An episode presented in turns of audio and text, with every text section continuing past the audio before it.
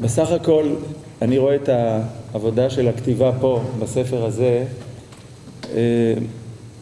שימו לב, הוא לא ארוך, הוא קצר בסך הכל והשתדלתי להקשיב לפשוטו של מקרא ולהעמיד איזושהי רצפה, אני מקווה מוצקה, בכתובים, בעלילה, בהתפתחות, בדמויות וקצת הצצה לעולם רוחני ואני מרגיש שהרבה הרבה דברים נשארו פתוחים, חלקם באופן מכוון, חלקם קשורים ללוח הזמנים הלא נורמלי שבו הדבר הזה נכתב ובעצם אני יכול לספר לכם שככה, ברוך השם, יש לי שמחה שאנשים קוראים ובאים אליי עם הערה פה ושאלה פה ונוצר איזה דיאלוג וכמה וכמה אנשים אמרו למה פה לא המשכת? כל כך זה מתבקש לומר פה דברים ועניתי, בבקשה, תמשיך אתה, אני לא, לא אמור לסגור את הדברים ולא אמור לחתום פה שום דבר ובמובן הזה אני מרגיש שהכתיבה הזאת היא כתיבה שפותחת ומאפשרת, היא גם מעמידה איזשהו פשט שאני, אפשר להתווכח עליו כמובן, אבל עצם העמדה אני חושב שמייצר פה רצפה, מייצרת רצפה ואידך גזיל גמור וכל אחד יוכל להמשיך ולשוחח עם המגילה. אני בעצמי כבר מרגיש תנועה מאז שהספר כבר שבוע, מאז שחתמנו אותו וכבר מרגיש שאפשר להמשיך ללכת קדימה. מה שהייתי רוצה בקצת יותר מחצי שעה, כארבעים דקות, בעצם לראות באיזושהי זווית משהו מן הספר, לא כמו שכתוב שם על אחשוורוש, אלא משהו במערכת היחסים בין מרדכי לבין אסתר. דבר שהוא במידה רבה, אני חושב, מהווה את ליבה של המגילה, לא מוציא את חלקו החשוב של אחשוורוש, אבל יש פה איזשהו ציר מאוד משמעותי. אני מזמין את כולם לפתוח תנ"כים.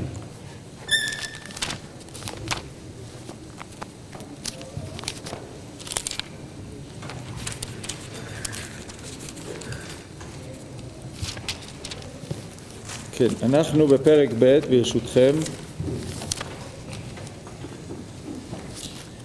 בואו נתחיל ממרדכי ומאסתר, נקרא את הפסוקים בפנים ביחד. איש יהודי היה בשושן הבירה ושמו מרדכי בן יאיר בן שימי בן קיש איש ימיני. שימו לב, המקרא מתאר את מרדכי ואני רוצה לומר עיקרון לא רק פה אלא בכל מקום במקרא שבו מתארים אדם, מתארים אדם עם התכונות או, או עם העובדות שהן רלוונטיות בעולם שלו, שיש להם משקל. זאת אומרת, ישנם הרבה אנשים שהם יהודים, אבל כשאני מגדיר אותם אני לא אומר הוא איש יהודי, כי הוא יגיד סליחה, תזכיר עשר, יש עשרה, הייתי אומר, עקרונות או, או דברים אחרים שמזהים אותי לפני שאני מזהה את עצמי כיהודי. והזיהוי כיהודי או זיהוי לאחור שלושה דורות או זיהוי שבט הוא לא מובן מאליו. ואגב הוא גם לא נמצא ביחס לכל אחד. אנחנו יודעים חמש דורות לאחור מי היו שורשיו, מה הם שורשיו של שאול. איננו יודעים אפילו דור אחד אחורה אצל אליהו. וכמו בחיים שכל אחד בעצם אומר את העובדות שהן משמעותיות אז מרדכי הוא קודם כל איש יהודי עוד לפני שקוראים לו בשם. והוא שלושה לדורות לאחור בן יאיר, בן שימי, בן קיש והוא גם שייך לשבט, שבט בנימין, אגב שבט עם הרבה שוביניזם לאורך כל המקרא ופה גם השיוך השבטי הוא חזק. וגם המנגינה שבה אנחנו קוראים באה לספר דבר אשר הוגלה מירושלים עם הגולה אשר הוגלתה עם יחוניה מלך יהודה איזה פרשנות למגילה נעוצה במנגינה הזאת? אז אני רוצה לומר, זו פרשנות בתודעה של מרדכי. מרדכי בעצם אומר, אני לא שייך לכאן, אני הוגלתי מירושלים, ובאים ומנגנים את מנגינת איכה, וכמו מספרים על הבכי של מרדכי, על המקום שאנחנו נמצאים, והוא בעצם כמצביע לאחור בכל, הייתי אומר, נקודות הזיהוי שלו כאן. ויהי אומנת הדסה היא אסתר בת דודו כי אין לה אב ואם והנערה יפת תואר וטובת מראה ובמות אביה ואימה לקחה מרדכי לא לבת. שימו לב יש פה אומנות. האומנות מספרת על נאמנות ומי שמסתכל במגילה רואה שהמילה נאמנות היא מאוד זרה לכל הסביבה שנוכחת כאן בטח בפרק הראשון וגם מאוחר יותר יש פה משהו שבא מעולם אחר ובשלב ראשון הוא אומן, בשלב שני הוא אפילו לוקח אותה כבת ויש לנו כאן אה, כן איזה שהם שלושה פסוקים שמספרים לנו על מרדכי מצד אחד ועל אסתר מצד שני ואני שואל מה מערכת היחסים ביניהם והתשובה תהיה קודם כל הוא כאומן או כאב, היא לא כבת ויותר מכך הוא מהווה נושא, שימו לב שלושה פסוקים הנושא שלהם זה מרדכי זה לא אסתר. והיא תפלה לא במובן השלילי אבל במובן כבת היא לא משמשת נושא זהותה, אמונתה, כל הדברים האלה לא. כן יספרו לנו שהיא יפת תואר וטובת מראה אבל לא יותר מכך אני ממשיך ובעצם אפשר לראות אה, כן אסתר יש היום כל מיני עמדות שדברים נשמעים בחלל האוויר על אסתר כמתבוללת או מרדכי כמתבולל. אה, אני חושב שמבחינת המגילה הדבר הזה הוא רחוק. גם התיאור שתיארנו אותו כאן גם התיאור לאורך כל הדרך זה איש שמה שמייחד אותו יותר מכל זה השורשים שלו כיהודי איש שאומר על עצמו אני קודם כל יהודי לפני שהוא מספר את שמו זו אמירה וגם כל ההתנהלות שלו היא כזאת ואני מוכן תוך כדי הקריאה להראות את הדברים בכל אופן כך מבחינתו. וגם מבחינתה שימו לב ותילקח אסתר אל בית המלך היא לא בחרה בדבר הזה. אנחנו רואים טוב פה תכף נראה. בהמשך עוד פעם ותילקח בפסוק ט"ז אסתר אל בית המלך אחשורוש בכל אחד מהשלבים היא איננה בוחרת ואם אתם רוצים תשוו בצורה מעניינת את הנערות שנכנסות פנימה ובהגיע תור נערה ונערה בפסוק י"ב לבוא אל המלך אחשורוש והנה לנו פסוק וחצי מתאר מה עובר עליה. ואני רוצה לתת להציע כלי שאפשר ללמוד אותו בכל מקום שבכל תיאור של דבר ש... כן, פה מתארים את מה עובר עליהן, מה עובר על הנערות בכניסתן אל המלך, התיאור הוא של דבר שהוא משמעותי בעולמן, אחרת אין סיבה לתאר אותו. אז מתארים נערות שבשני פסוקים ארוכים מתוארת, מתוארים החודשים שבהם משרים אותם בשמן אחד ובעוד שמן אחד אחר ומבקשות כן מהגיא אה, אה, בקשות כאלו או אחרות ואנחנו מבינים שהן רוצות להיות בפנים, הן חלק מהסיפור, רואות את עצמם בפנים. ואילו התיאור ביחס לאסתר הוא בהגיע תור אסתר ממש בהקבלה ובהגיע תור נערה ונערה אז שם התיאור הוא כי כן ימלאו ימי מרוקיהן ושני פסוקים ארוכים שמתארים את כל ההכנות שנוכחות בעולמן הרוחני של מי שרוצות לשתף פעולה ולהיבחר. ובהגיע תור אסתר בת אביחיל אם אתם שואלים כשאני קורא את הפסוק הזה אני כמו רואה את החברי כנסת כשהם נשבעים אמונים בכנסת למדינת ישראל אני תמיד מתרגש כשאומרים אני ואומר את השם ושם הוריו ואתה שומע פה איזשהו מקום של זהות עמוקה, זה המקום שלי אה, כשאני נכנס אה, לבית, להיכל הזה, ושימו לב, ובהגיע תור אסתר, ואני שואל אותה, מי את? או אילו מחשבות מלוות אותך בכניסתך? והיא תאמר לנו, אני בת אביחיל, קודם כל, במעגל זהות ראשון. ואביחיל הוא דוד מרדכי, מספרת לנו על הזהות המשפחתית אשר לקח לו לבד לבוא אל המלך לא ביקשה דבר. למה לא ביקשה דבר? כי אני לא שייכת לכאן. מרדכי אומר, אני שייך לירושלים, הוגלתי משם. שימו לב, היא לא מדברת על זהות של עם, היא לא נמצאת במקום של מרדכי, אבל היא מדברת על זהות של משפחה. אני אסתר בת אביחיל, דוד מרדכי, אשר לקחה לו לבד, ובעמדה הזאת אני נכנסת למקום הקשה מכל. בערב הוא בא בערב היא באה ובבוקר היא שבה אל בית הנשים, זאת אומרת זה הרגע שבו היא נכנסת להיות עם המלך והיא נכנסת אל המלך עם זהות ועם תודעה והיא איננה מבקשת דבר ובמילים אחרות יש לה עולם משל עצמה, היא לא חלק מהסיפור של הארמון ומה שמת, שמתחולל כאן.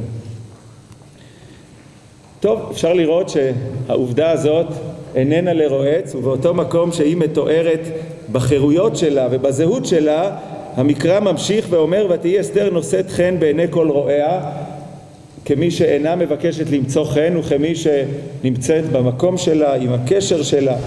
ואנחנו אם כן רואים כאן אם אני אה, אתאר עד כה רואים את מרדכי רואים את אסתר שניהם אנשים של זהות ואני רוצה ברשותכם עוד משפט אחד בחלק הזה אה, כולנו מכירים את המשפט שהרבה קולמוסים נשפכו עליו אה, על העובדה שאסתר אינה מגדת את עמה ואת מולדתה כאשר ציווה עליה מרדכי, אני מדבר בשלב הראשון. ואני שואל אותה, מדוע אינך מגלה את זהותך או את עמך ואת מולדתך? ולפני שאני הולך לתשובה, אני רוצה להגיד משהו על הקונספציה של התשובה. קונספציה של התשובה, ואני כך עושה, אגב, מה שתוכנן, הרב בני, עד לפני רבע שעה, מה שכתוב שם היה נכון, אני תכננתי לעמוד עם מונולוג של אחשורוש שמספר את כל סיפור המגילה מהזווית שלו, ואז אמרתי, וואו, לעמוד ולהיות פה אחשורוש עם כל מה שעובר בראשו אה, בבית מדרש, לא, בקיצור, קיבלתי איזה חולשה קטנה ואמרתי נלך למקום יותר פשוט ויותר ידידותי. אה, אבל מה שאני בא לומר, ואני ממליץ לאנשים, כשלומדים על דמות ולומדים ומתארים פה איזה משהו, להיות שם. כל אדם שיקרא את הפסוקים ועכשיו הוא נכנס לדמות של אחשורוש ומה שקורה פה זה אני, זה לא מישהו אחר, הוא יראה שהוא שואל שאלות אחרות והוא מגיע לתובנות אחרות כל הזמן, לא במקום אחד. כי אתה לוקח אחריות, כי יש פה אדם, אדם שעושה איזשהו דבר ואתה מבין מה, מה בעצם עובר עליו. וכשאסתר לא מגדת את עמה ואת מולדתה, אז כשאני רוצה להבין את המשפט הזה, אז אני נכנס לנעליים של אסתר ואני שואל את עצמי, רגע, מה עובר על אדם שנמצא בבית המלך ויש לו את הסוד הזה שהוא לא מגלה אותו לאף אחד, מה מתחולל בו? ואז השיח הופך להיות שיח פנימי. ובמובן הזה אני רוצה להציע אולי הצעה פשוטה, שאומרת את הדבר הבא: אין למרדכי ואין לאסתר בחירה בשאלה האם להיות בבית המלך או לא להיות בבית המלך. וביקבץ בתולות בכל מדינות המלך, ותילקח אסתר פעם ראשונה ותילקח אסתר פעם שנייה. אבל כן יש לה בחירה בשאלה מה הכותרת להילקחות הזאת שלה לבית המלך. האם היא אישה ככל הנשים, קצת יותר יפה, ואישה ככל הנשים נלקחה אל בית המלך ואין פה שום אירוע מיוחד, עוד אישה, אגב אנחנו רואים שהמלך לא עסוק כל כך בשאלת הזהויות והבקשה היא אחר אה, אה, טובת מראה והיא טובת מראה והכל בסדר ואין פה שום פרשייה. או שיש פה פרשייה אחרת, יהודייה נלקחה אל בית המלך, יהודייה מלכה. טוב, האם זה רק בתחושות שלנו שהסיפור הזה מייצר כותרות אחרות? כנראה שלא. כשיהודייה נמצאת באיזושהי משבצת מאז ועד עולם, מאז ומעולם, הדבר הזה מייצר אה, אה, כותרת אחרת, המקדש של היהודים חרב, חז"ל מאוד העצימו את הסיפור הזה של כלים מכלים שונים ואת הדו-שיח של אחשוורוש עם, עם, עם בית המקדש ועם העם היהודי, העם היהודי, מה לעשות? מאז ומעולם לא היה ככל העמים וגם העמים תופסים את העובדה הזאת ככה והייתי אומר שלושה דברים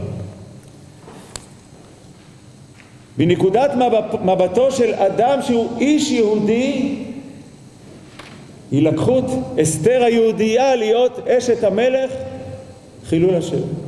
במובן הכי פשוט. זה לא זה לא קשור לאיש יהודי אשר הוגלה מירושלים עם הגולה אשר הוגלתה עם יחוניה מלך יהודה וגם לא קשור לאיש ימיני ולא קשור לדרכו שנראה אותה בהמשך שלא יכרע ולא ישתחווה. זה ההפך הגמור.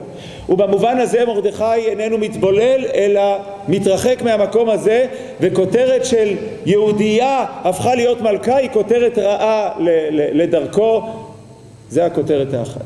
אבל הדבר השני הנוסף המשמעותי זה שלמיטב הבנתי מרדכי מצייד אותה בדבר חכם עד בלי די. החוכמה היא, היא נכנסת לארמון והיא עומדת להיות uh, בתוך מערכת חוקים ומערכת מושגים קשה מנשוא של התנהלות שיש שם את בית הנשים ויש שם לא יודע איזה מספרים אבל אם במשך uh, ארבע שנים שהוא חיפש אותה עד שהוא מצא, עברו ככה כל כך הרבה נשים וכל אחת מהן נשארת במאגר, היא נמצאת במקום לא מהעולם הזה. והעולם שלה, כמו עולמן של הנערות האחרות, אה, קשה לו להישאר, בטח עם הצבע, בטח עם האיכות, בטח עם השורשים, בטח עם הזהות, כל העולם הזה, הארמון הגדול עומד לכבוש את עולמה.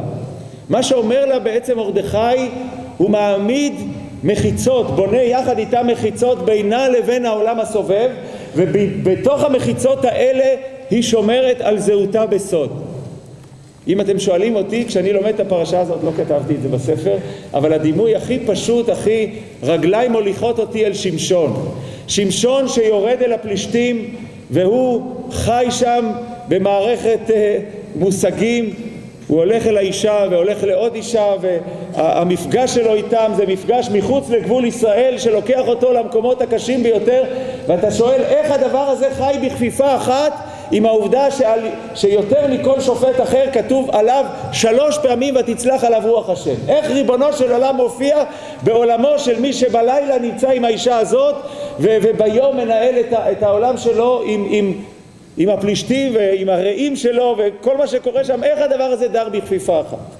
והתשובה על פניו נמצאת במקרא, לשמשון יש סוד והסוד הזה שהוא לא משתף בו אף אדם מייצר מרחב תודעה מוגן בתוכו. הייתי אומר איזשהו מקום שזר לא נוגע בו ואני מנהל בו את החיים ואני נמצא שם. כל אחד מאיתנו נמצא במקום פיזי אבל גם במקום, התודעה היא גם מקום אני יכול להיות, תמיד כשהייתי, ב, כשהייתי חייל בצבא בטירונות, אמרתי וואו, הם יכולים להחליט עליי את הכל, אבל בשמירות הייתי אומר. אבל מה קורה בתוכי? אף אחד לא יכול. בשמירה יכולים להגיד אתה לא תפצח גרעינים, אתה לא תדבר בטלפון, אתה לא רשימה ארוכה, אבל יש מקום אחד שהם לא יכולים להיות שם. והמקום הזה במידה רבה זה המקום הכי משמעותי, זה איפה אני נמצא. והמיקום שלי, על מה אני חושב בשמירה, אני יכול עכשיו לטייל לי בכל מיני מחוזות אם זה מחוזות של קודש ואם זה מחוזות אחרים, ואני נמצא שם. ומה שמייצר למרדכי זה מרחב תודעה מוגן שהיא בעצם חיה ועולמה נמצא שם, ואם תשאלו אותי, היא בונה שם את המקדש מעט, שהוא מאפשר לה לחיות בשני עולמות בשלום. אתם לא תיגעו בעולם שלי, אני אהיה איתכם, אבל יש לי עולם מפלט שזר ואף אחד לא נוגע בו, ואני חיה ונמצאת בו, וזה המקדש מעט. את המקדש הזה בונה למרדכי ועם המקדש הזה היא שורדת כבת אביחיל, דוד מרדכי, מי שיקרא בספר יראה שהשלב הבא יש עוד יותר התפתחות במקום הזה והיא נמצאת במקום הזה בעוצמות ובאיכויות. הדבר השלישי שמייצר, הייתי אומר, העצה הזאת של לא הגידה אסתר, כאשר ציווה עליה מרדכי. זאת אומרת, היא מייצרת לא רק סוד שלה בינה לבין עצמה, בינה לבין בוראה, הוא גם מייצר סוד בין שניהם. ותחת הכותרת הזאת הוא מתהלך בכל יום לראות את שלום אסתר ומה יעשה בה ונוצר קשר ביניהם שהוא תומך בה אגב במשך 12 חודשים. ומאוחר יותר ומרדכי יושב בשער המלך, למיטב הבנתי בצורה מובהקת, זה פועל יוצא להיבחרות שלה להיות מלכה ואולי גם יותר מכך ואני פחות אפרט כרגע, והוא כרגע הולך ומשפר עמדה להיות נוכח, ללוות, לאפשר לה לחיות במציאות הלא נורמלית שבה היא נמצאת. כך נבנה הקשר ביניהם עם הכניסה, התמיכה, הסוד, ואם תרצו, הסוד הזה הוא גם משהו שמאוד מוצא חן בעיני אחשורוש. אחשורוש אוהב אותו, הוא לא יודע אותו. אבל העובדה של האישה הזאת יש סוד שאף אחד לא יכול לבוא אליו מבחינת אחשורוש ואהבותיו. המקום הזה הוא חלק מהחן, הוא חלק מהמציאת חן, זה משהו ששובה את ליבו. ובאמת היא לוקחת אותו למקומות שלא ישוערו, אה, כן, אהבה גדולה, ויאהב המלך ותישא חן וחסד, המילה חסד כל כך זרה פה במגילה והנה היא פתאום צצה בתוך עולמו של אחשורוש ומשתה לכל שרה ועבדה והנחה ומסד כיד המלך ואני לא אוסיף. במשפט אחד עוד, פרק ב' מסתיים באיזשהו מין, אה, הייתי אומר עבודה מעשית, כמו, כמו תרגול כזה, כמו איזושהי השמשה של מה שתיארנו לפני כן. תיארנו את מרדכי היהודי תיארנו את אסתר כשייכת לעולם של מרדכי, נכנסת לארמון ובונה את הקשר איתו, אף על פי שהיא גם עם המלך, אבל מרדכי נוכח, והנה בימים האלה ומרדכי יושב בשער המלך. מבחינתי, כאילו כתוב פה ומרדכי ממשיך ללוות את אסתר. ישיבה בשער המלך, בניגוד לכל מיני תיאוריות ותפיסות שהישיבה בשער המלך קשורה אולי להתבוללות שלו ולעובדה שיש לו תפקיד וכן הלאה, אני לא חולק על העובדה שיכול להיות לו תפקיד, אני רק אומר שהתיאור הראשון של ישיבתו בשער המלך מופיע בהקשר מובהק של ההיבחרות שלה להיות מלכה ולא רק שם, יש שם גם את ההוא ויקבץ בתולות שנית באותו פסוק, אבל אני כרגע לא רוצה לפתוח ומי שרוצה יפתח שם. מבחינתי התיאור הזה, הפתיח הזה מעמיד רצפה למושג הישיבה בשער המלך כתמיכה, כליווי של אסתר, לפחות בשלב הזה. אז אם כן שניהם, ושימו לב, נמצא פה איזה צוות עבודה מיוחד במינו, אה, כן, יש את הניסיון להתנקש בחיי המלך, ויוודע הדבר למרדכי ויגד לאסתר המלכה. אז הנה לנו כלי עבודה. אנחנו יודעים שהיא מלכה, למה לכתוב שהיא מלכה? מה אתם אומרים? אני יודע שהיא מלכה. פעמים כתוב אסתר, פעמים כתוב אסתר המלכה. אגב, אף פעם לא יהיה כתוב המלכה לבד, פעם אחת, ותתחלחל המלכה. יש עוד פעמיים שהן לא קשורות, אבל פעם אחת, נכון? אבל אף פעם גם לא יהיה המלכה אסתר. אבל אני שואל, חוזר לתיאור, לשאלה, כן? הוא מספר, איך הלשון פה? ויוודע הדבר למרדכי ויגד לאסתר המלכה. אז אני שואל, רגע, למה לכתוב מלכה? אני יודע שהיא מלכה. או מה ההבדל אם כתוב מלכה או לא כתוב מלכה? אז התשובה היא, כמו שתיארנו לפני כן, כתיבה פירושה הנכחה. היא מלכה גם בלי שנכתוב, אבל השאלה באיזה הקשר, הדיווח שלו, אל מי הוא מדווח? האם הוא מדווח לאסתר כ... זאת אומרת, משהו ב, ברמה האישית, תדעי לך איזושהי ידיעה, או שהוא מדווח אליה כמלכה, ואני מוסיף, הוא מעצים את מעמדה כמלכה, ויותר מכך, מכיר בו, מקבל אותו ומעצים אותו. אז התשובה היא כן, כשכתוב מלכה, פירוש הדבר שהסיפור הזה הוא גם בהקשר ובתוקף היותה מלכה. וללא התיאור הזה, אז יש פה משהו ברמה האישית. אז אם כן, הוא מחזק אותה, והיא ותאמר אסתר למלך בשם מרדכי והנה לנו מתנת נאמנות של הצמד הזה ביחד עבודה משותפת כשהוא יושב בשער המלך נותנים מתנת נאמנות למלך. טוב, אם הייתי מתאר את השלב הזה הייתי אומר יש פה אוטופיה משולשת, משולש, לא המשולש הרומנטי אלא אוטופיה משולשת והפעם שלושה שותפים בה יש את מרדכי מצד אחד ואסתר, שזה הקשר הבסיסי הראשון, והוא נמצא בעולם הסוד ביניהם, ובמגרש הזה של הסוד משהו טוב קורה ביניהם, כשאגב הטוב הוא גם בעובדה שהוא מצווה עליה והיא נצטוותה על ידו, זאת אומרת אין פה, זה לא מקום שוויוני, אגב הקשר ביניהם הוא קשר של בני דודים, בני דודים מזמין קשר אולי הדדי, אבל זה לא הדדי, אולי הוא היה בוגר ממנה ואולי לא אינני יודע והמקרא לא אה, אה, נתן את האינפורמציה הזאת. בכל אופן זה החלק האחד והמשולש הוא גם בנוכחותו של אחשורוש שהוא מתלהב לגמרי מהסיפור והסיפור הזה טוב בעיניו. ועוד פעם אחשורוש במקומו, מרדכי במקומו. אגב אה, אני לא חושב שפשוטו של מקרא מדבר על מרדכי כאיש ואישה ברמה הזאת, הוא אומן כאב, יש פה שאלה איך להבין את חז"ל, אבל בפשוטו של מקרא אינני חושב שיש סיבה ללכת למקום הזה, והנה לנו משולש אחד. אנחנו מדלגים על פרק ג' ואנחנו עוברים לפרק ד' ושם אולי רק נספר מה קרה בתווך. בתווך אה, מרדכי לא יכרע ולא ישתחווה, מרדכי אה, מסתבך עם המן, והמן ויבז בעיניו לשלוח יד במרדכי לבדו כי הגידו לו את עם מרדכי ויוצאת הגזרה להשמיד, להרוג ולאבד את כל היהודים מנער ועד זקן, טף ונשים ביום אחד. וואו. אני מנסה להיכנס לדמות, עשיתי את זה כמה פעמים, אמרתי פה בקצרה, אה, כתבתי, אבל הדמות של מרדכי, איך מרדכי שנושא על כתפיו את המסע הזה, איך הוא מגיב, לאן זה לוקח אותו, זו שאלה מאוד מעניינת. ההתנהלות שלו פה היא לא מובנת מאליה בשום נקודת ציון, אני חושב. יחד עם זאת, הגזרה נגזרה, המציאות קשה, מרדכי לובש שק ואפר יוצא ברחובות העיר וזועק זעקה גדולה ומרה. אבל לפני שאני הולך לאן שהוא הלך ולאן שהוא בחר, אני שאלתי את עצמי, אם אני הייתי במקומו של מרדכי, אגב, אני אומר לכם, אני ממליץ, בכל מקום שאתה רואה איזשהו תיאור, לפני שאתה רואה משהו שמישהו עשה, שים את עצמך שם. ואז אתה מבין את ההקשר, אתה מבין את המורכבות, אתה יודע איזה שאלות לשאול, כי היית שם ממש, הייתי שם. אז אם אני הייתי מרדכי, אין לי בכלל ספק מה הייתי עושה. הסתבכתי, שולח לקרוא לאסתר, נפגש איתה באיזה בית קפה, אומר לה אסתר, הסתבכנו, אבל בשביל זה את שם, נכון? הדבר הכי פשוט, הכי מתבקש, ובואי נחשוב מה עושים. אם אני אסתר, תלוי אם אני יודעת מה קרה, לא יודעת מה קרה, אבל אה, על פניו התנהלות דומה אמורה להיות. מרדכי לא פונה אל אסתר, הוא הולך לערוץ רועש, הולך קודם ברחובות העיר, לובש שק ואפר, ואנחנו עוד רגע נראה כמה הדבר הזה מרגיז אותה, או מביא אותה למקומות לא טובים, ותתחלחל המלכה.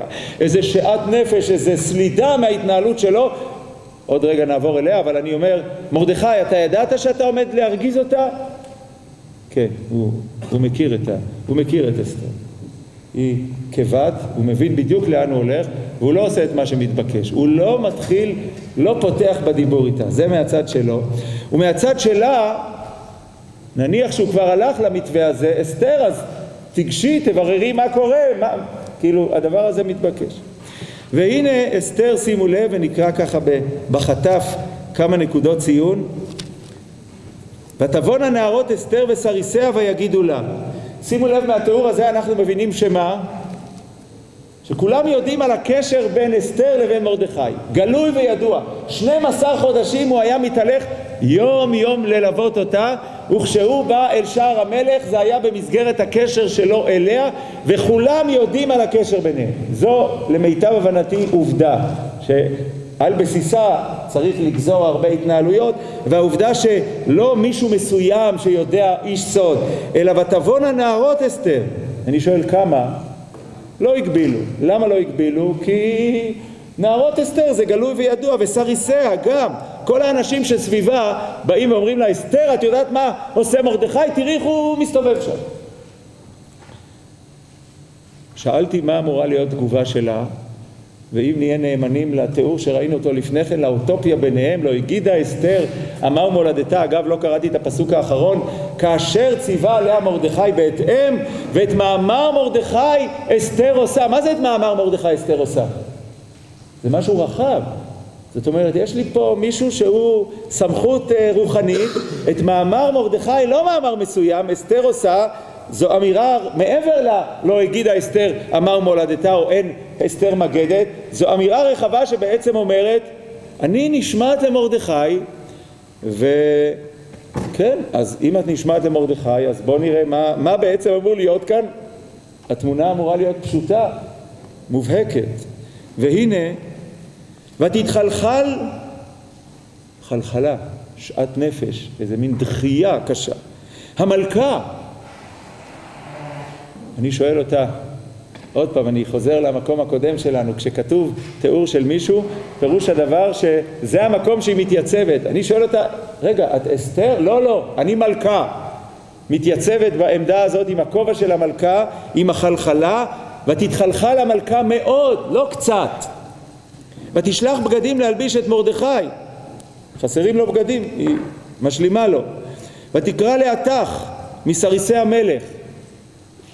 תחשבו על האבסורד שיש פה, זאת אומרת, יש כרגע, אה, היא רוצה בעצם לדבר איתו, עוד מעט יתחיל להתנהל איזשהו דיון ביניהם או אה, איזשהו דבר, אבל הוא יתנהל דרך שליח ולא פחות מאשר שליח של המלך, לא שלה.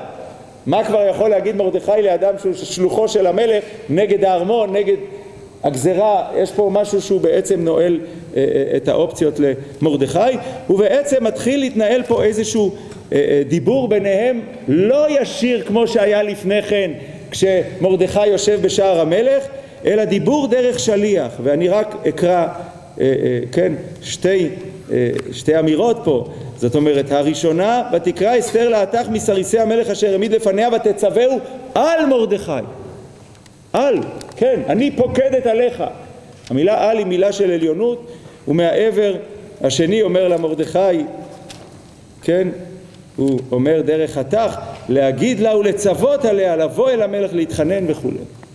בקיצור, מתחיל פה איזשהו ויכוח נוקב ביניהם, לא מדברים, יש פער גדול מאוד, וכמובן השאלה המתבקשת מהמקום הזה, מה קרה? מה קרה בין אסתר לבין, אה, מה קרה בין אסתר לבין מרדכי? אה, טוב, למיטב הבנתי התשובה המתבקשת נמצאת בפסוקים בתווך, אה, בפסוקים בתווך שבעצם לוקחים את רבה, סליחה, הבאתי את רבה, אבל רואים בהם שמרדכי עושה דבר שהוא לא פשוט. כולם פה למדו את הגמרא, כן? למדו במידה כזו או אחרת את הגמרא במסכת אה, מגילה והגמרא במסכת מגילה גם היא מביאה עמדה של חכם שאומר אה, לא טוב עשה דוד שלא פגע בשמעי שממנו יצא מרדכי שסיכן את העם היהודי. וכל מי שכן מסתכל בעצם מה, מה קורה פה בתווך ובואו נסתכל על הפרשה הזאת שנמצאת בתווך. בתווך בין האוטופיה שתיארנו אותה לפני כן לבין מה שקרה כאן, מרדכי הולך למקום חזק שלמיטב הבנתי נעוצה בו התשובה לשאלה מה קרה בין אסתר למרדכי ואגב, לא קראתי, אבל גם מה קרה בין אסתר לבין אחשורוש ואני רק ממשיך את הצעד הבא שלא השלמתי אותו בתוך כדי הדיון הקשה ביניהם בסופו של דבר האמירה האחרונה זה כל עבדי המלך ואם מדינות המלך יודעים אשר כל איש ואישה אשר יבוא אל המלך אל החצר הפנימית ולא יקרא אחת דתו להמית. אנחנו מגלים כאן שאסתר בעצם מתייחסת אל עצמה כאילו כל איש ואישה, היא לא מיוחדת, היא לא אסתר שהנחה עשה לכל המדינות ולא אסתר שעשתה את המשתה הגדול ולא אסתר שהייתה במקומות הכי גבוהים ומשמעותיים והמלך אוהב אותה מכל הנערות ומכל הבתולות אלא זו אסתר שרואה את עצמה בדיוק כמו כל אדם אחר. ותראו דבר יפה כל עבדי המלך ועם מדינות המלך יודעים אשר כל איש ואישה אשר יבוא אל המלך אל החצר הפנימית אשר לא יקרא אחת דתו להמית אחת דתו להעמיד זה רציני, זה אומר גזר דין מוות. אגב, אני שואל, המלך, מה זה הדבר הזה? למה אתה נמצא במקום הזה? האם זה היה גם בתחילת המגילה? האם זה היה גם בשלבים הקודמים? פה רואים אותו מתנזר ומתרחק מכולם וכל מי שמתקרב אל המלך אחת דתו להעמיד זה משהו מאוד חזק, מאוד אגרסיבי ואני שואל גם עליו, אבל אני מניח רגע את השאלה עליו וחוזר אלינו ואני בעצם אומר את המשולש הזה הכל כך יפה שתואר בפרק ב' כולו נשבר והתרסק בפרק ד'. המשולש הזה בציר בין מרדכי לבין אסתר נמצא במקום קשה מאוד. במקום של ותתחלחל המלכה ובמקום שאין שום דיבור ישיר ביניהם ולא יכול להיות דיבור ישיר ביניהם. זה מהצד האחד. ומהצד השני אנחנו רואים שמקומה גם בעיני אחשורוש קרה לו משהו. ובעצם היא רואה את עצמה כנערה או ככל איש ואישה בממלכה זה בחלק הראשון.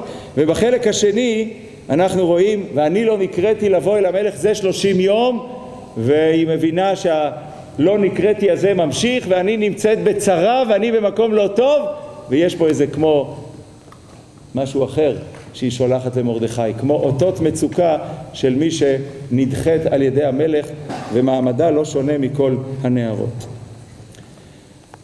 אני רוצה לפתוח ולא כל כך להאריך וגם עוד מעט הזמן שלנו ייגמר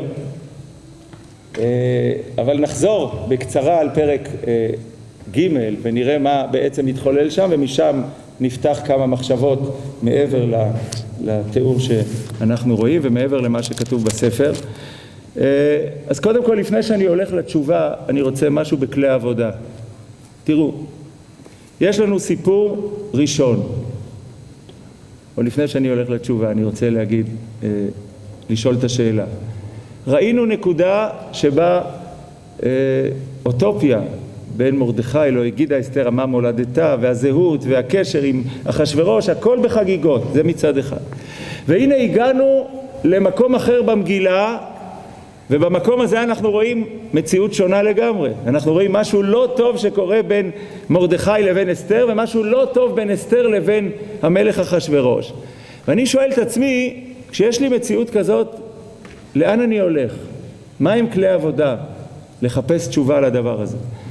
אני רוצה להציע פה ולא רק פה אה, שכאשר במקרא יש נקודת ציון אחת והמקרא מספר אה, נקודת ציון אחרת באותו הקשר, באותם נושאים ואתה רואה שנמצאים במקום אחר דע לך באופן ודאי שהתשובה ביניהם או התשובה לשאלה רגע מה קרה נמצאת בתווך מכיוון שהמקרא איננו רק סיפור של עובדות הוא הרבה יותר מאשר הוא מספר את העובדות, הוא מספר את הגיונם הפנימי, מספר את הדמויות, מספר מה עובר עליהם. והתשובה על פניו, עוד לפני שאני הולך אליה, אני אומר, אם יש לי את א' ויש לי את ג', אז אני הולך לחלל בתווך ומחפש במקרא מה בעצם נמצא שם. וכאן אנחנו הולכים להתנהלות הלא מובנת מאליה של מרדכי, כן? יש לנו את המן שנכנס וסיפורו של המן שהוא גם סיפור מעניין וכל עבדי המלך אשר בשער המלך קוראים ומשתחווים להמן כי כן ציווה לו המלך ומרדכי מה היה צריך להיות כתוב? אינו קורע ואינו משתחווה נכון? בלשון הווה הגיוני לשמר את הזמן כולם קוראים ומשתחווים ומרדכי אינו קורע ואינו משתחווה אז אני שואל את המספר המקראי, רגע, למה לא יכרע? למה אתה מדבר לי על העתיד? וחוץ מזה אני שואל אותו, איך אתה יודע מה יהיה? אתה יכול לתאר, מה עכשיו? כשמישהו מתאר. אז התשובה, אני חוזר עליה, ומבחינתי זה הלב של הסיפור, לא המגילה, גם המגילה היא חשובה, שהמקרא מספר עמדה נפשית כל הזמן. כל פעולה שעושה אדם במקרא, מקשיבים היטב למילים ולניסוחים ולניואנסים הדקים ורואים שהוא לא רק מתאר מה עושים, הוא מתאר את העמדה הרוחנית ומה מוביל אדם למקום הזה. וכאשר אומרים לא יכרע ולא ישתחווה, ואני שואל רגע, למה אתה מדבר על העתיד? או מניין לך שהוא לא יכרע ולא ישתחווה? אז הרי הוא כאומר זו עמדה נפשית של אדם שמכריז וכדי להמחיש את ההכרזה הזאת, אז הוא אומר, לא רק שאני עכשיו לא קורע ולא אשתחווה, אני לא קורע כעמדה לא מותנית ולא תלויה בשום דבר, ובמילים אחרות אני גם לא אכרע ולא אשתחווה לעולם. אה, הבנתי. ומדוע לא תכרע ולא תשתחווה לעולם? שימו לב, לא כתוב ומרדכי לא יכרע ולא ישתחווה לאמן. ומרדכי לא יכרע ולא ישתחווה. ניסחתי את זה במילים, יהודי לא משתחווה.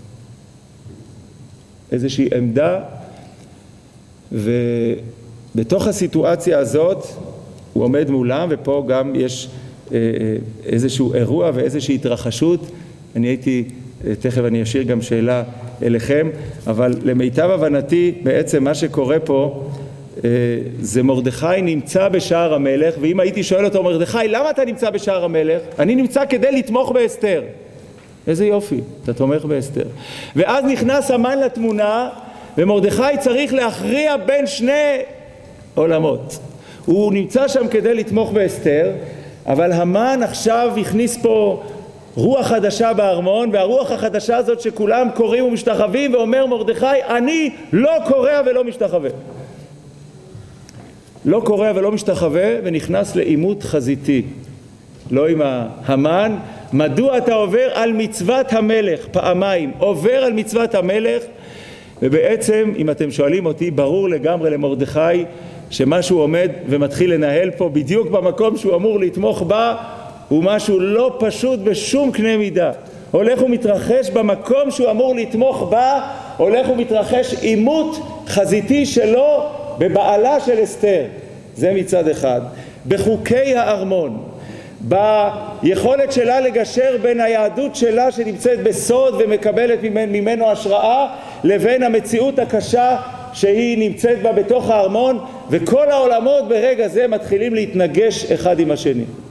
כשהייתי פה חשבתי לעצמי הזכרתי, בלי שאני נוגע ובלי שאני יורד לפרטים, קצת כמו החייל הזה שהרב אומר לו, אתה חייב לסרב פקודה, והוא עכשיו נמצא והוא שואל את עצמו, רגע, למי אני נאמן? אני, אני נאמן לרב שלי או נאמן ל, ל, ל, למדינה ולצבא? והוא נקרא והסיפור הוא הרבה מעבר לפרט הזה, כי זה מקור סמכות וזה סתירה בלתי ניתנת לגישור, ואני לא נכנס כרגע לשום עמדה, אני רק מתאר את העמדה הזאת שנמצא בה החייל כשהוא נמצא בתווך, ואם אתם שואלים אותי, אסתר נכנסה פה למלכוד שבעצם עכשיו מרדכי שם על השולחן יהודי מצד אחד וחוקי המלך מצד אחד והם עומדים ומתנגשים אחד עם השני והיא שואלת את עצמה איפה אני נמצאת, לאן אני הולכת.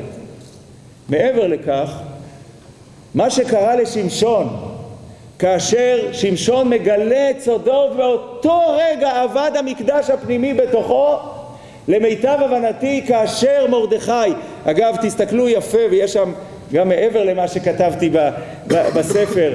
אפשר לראות שמרדכי מבין את הסיפור והוא לא משתחווה בשקט ויום יום ולא עונה עליהם ולא שומע אליהם והמקרא לא כותב אותו בשום מצב אומר אני יהודי הוא שם את זה בפה שלהם בשנייה, אני למיטב הבנתי יום ויום, הביטוי יום ויום הרי תקופה ארוכה מרדכי עומד בפרץ, הוא עומד שם והוא נמצא בסתירה, הוא תומך בה מצד אחד, מצד שני נמצא פה המן הזה ואני לא משתחווה, נקודה, אין מצב, והוא נקרא בעצם בין שני המקומות עד שבסוף הוא אומר אני יהודי ויהודי לא משתחווה. וכשאני קורא את המילים האלה, אגב פה אני עוד פעם מצביע על כלי, אז אני חושב עליהם לא רק על המילים ולא רק מה שומעים העבדים ומיד רצים להמן, היעמדו דברי מרדכי, אלא לראות את ההשלכה שלהם ובעצם המילים האלה זה כמעט כמו ששמשון אומר נזיר אלוקים אני, רק שמשון אמר את זה על עצמו ומרדכי ואולי החסרתי פה פרט חשוב, מרדכי הקשר בינו לבינה ידוע, ואם היא אסור שתגלה שהיא יהודייה, זה אומר שכל התקופה הזאת שהוא תומך בה, גם הוא בעצם הגיע לשושן מאיזשהו מקום שאנחנו לא יודעים בדיוק מאיפה, וגם הוא בעצם נמצא במקום הסודי הזה כי הוא לא יכול לגלות את זהותו, כי הוא יגלה והקשר ביניהם מובהק והסיפור שלה הוא נופל. ובמילים האלה אני יהודי, בעצם הוא מפיל אותה. הוא מפיל אותה ומאותו רגע אה, קורה משהו מבחינתה, הצורך להכריע לאן אני שייכת, ולמיטב הבנתי בתוך המקום הזה, לא כהכרעה אידיאולוגית, אבל כהכרעה של מציאות, אני בצד, בצד הזה, ואני בארמון, ואין לי כוח, ואין לי יכולת, ואין לי פה שום, אה, ואם אתם שואלים אותי, זה הקפדה, ותתחלחל, וכל הדו-שיח ביניהם בהמשך אה, למיטב הבנתי היא יודעת לגמרי את הגזרה והיא נמצאת שם וכל הדו-שיח בינה לבין מרדכי ותתחלחל וכן הלאה אם הייתי מסכם אותו במשפט אחד הייתי אומר אתה עכשיו לובש שק ואפר? על מה? על איזה גזרה שנפלה מן השמיים? אתה הובלת אותה, אתה לא השתחווית, אתה השארת אותי במקום הזה ומשהו, איזשהו ויכוח סמוי נמצא מתחת לפני השטח אה, בין אסתר לבין מרדכי אני רק אומר אה, יש פה איזושהי הצצה אה, לתוך המגילה שמזמינה לראות את אסתר ואת מרדכי כל אחד במקום אחר ובאמת הם אנשים מאוד מאוד שונים. קודם כל הוא איש והיא אישה אבל מעבר לכך אני חושב שהרב סיוון הוא זה שידבר קצת על ההבדל בין מרדכי לבין אסתר. אבל בשלב הזה משהו קשה קורה ביניהם. אם אתם שואלים אותי, מרדכי בעצם אה, הפיל את הגזרה על העם היהודי, או לא, לא יודע הפיל, חלילה, אני לא, לא אומר את זה בכלל כביקורת, אני אומר כמציאות, קרה הדבר, ובעצם הוא רוצה ללכת לארמון, אבל הוא יודע היטב שאין לו עם מי לדבר שם.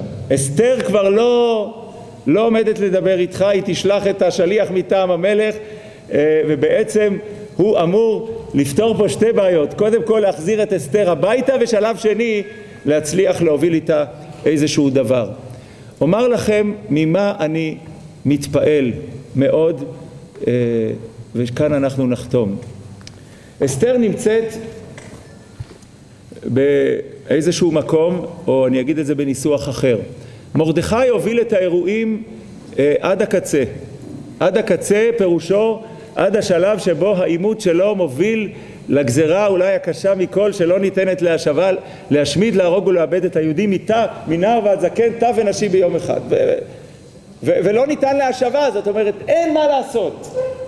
ובתוך המקום הזה מרדכי מבין שהחלק שלו נגמר.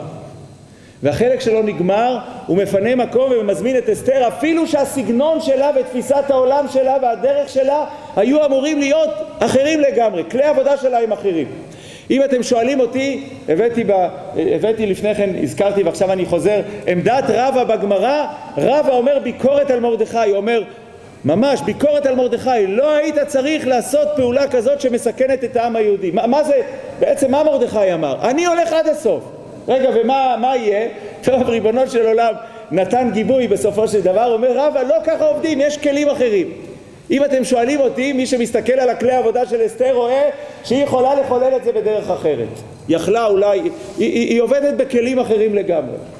אז נמצאת אסתר בתוך הארמון ועולה לגדולה וכן הלאה ומרדכי הביא את הברוך ובסוף היא מצליחה לתקן ופה נמצאת, פה יש מקום אני חושב מאוד משמעותי. קשור קצת לאיש ואישה, לכל מיני מהפכות שקורות בעולם ואני בכתיבה שלי בספר הייתי אה, אה, בעובדה שהמקרא מעמיד את שאלת האיש והאישה בלב אה, המגילה כסיפור שהוא לא רק מרדכי ואסתר, באמת יש פה איש ואישה ובמקום הזה שאישה הולכת קדימה ומתחילה להוביל את העולם, הכוח הנשי שהולך ומוביל בעולם ואולי ככה מבשר מקומות חדשים, במקום הזה אני חוזר ושואל רגע אחד, באותו מקום שהאישה קיבלה עכשיו את האור ירוק להוביל קדימה, איפה היא שמה את האיש? איפה הוא נמצא? ופה אני עומד, מרכין את ראשי מול אסתר, מתפעל ואפילו מתרגש מהעובדה שאסתר נמצאת בפנים ועכשיו כל המפתחות בידיים שלה ומרדכי פינה מקום ויעבור מרדכי מעמדה לעמדה ויעש ככל אשר ציוותה עליו אסתר. יש מצב שבו האיש אומר לאישה תובילי הכלים בידיים שלך. אני לא יודע מה אפשר לעשות פה לי אין כלים. והאישה הולכת ומובילה והיא יכולה להגיד שלום כמו שהיום כל מיני תנועות חדשות אומרת שלום לאיש וזהו עכשיו היא נמצאת ויש פה איזו משוואה מורכבת יותר שאני לא מטפל בה והרב בני זה מסוג הדברים ש... שנשארו פנויים עד בלי די אז uh, המשוואה הזאת של אסתר מזמינה אותו לארמון כי הגידה אסתר מהו לה. נתנו לה את בית המן, היא אומרת מרדכי קח את בית המן. ולא עוברים הרבה פסוקים עד שהמקרא בסוף אומר ומרדכי כי מרדכי גדול ושמעו גדול וכמה פעמים מתואר פתאום מרדכי באיזה גודל ואתה שואל איפה אסתר? לא רואים אותה, היא, היא, היא, היא נמצאת אחרי הקלעים והיא שמה אותו ויש פה איזו משוואה מרתקת, מיוחדת במינה בין איש לבין אישה איש הוביל מאוד מאוד חזק, מאוד מאוד בכלים של איש, וריסק כמעט את העולם. אה, אה, אה, לך אחורה, תן לאנשים, שתף אותה. בשלב הראשון של המגילה, האישה היא לא נושא, היא לא נושא. שימו לב שלושת הפסוקים, איש יהודי היה בשושן הבירה והוא אומן את הדסה והיא לא כבת. רגע, יש לה אישיות? לא. מי אבא שלה? מי אימא שלה? לא, לא. אני אומן לה והיא לי כבת. זה, זה המקום. רק כשהיא נפרדת ממנו היא נכנסת למקום הזה ואני מסיים. ואומר שבסופו של דבר יש פה איזו משוואה מרתקת של אישה שהלכה קדימה, הזמינה את האיש, הזמינה אותו למקום מאוד מאוד משמעותי ומשהו ביניהם הולך וממשיך ומשהו שיש בו אולי איזשהו מודל מעבר לכאן אבל אנחנו נעצור כאן וברכת השם אל כולם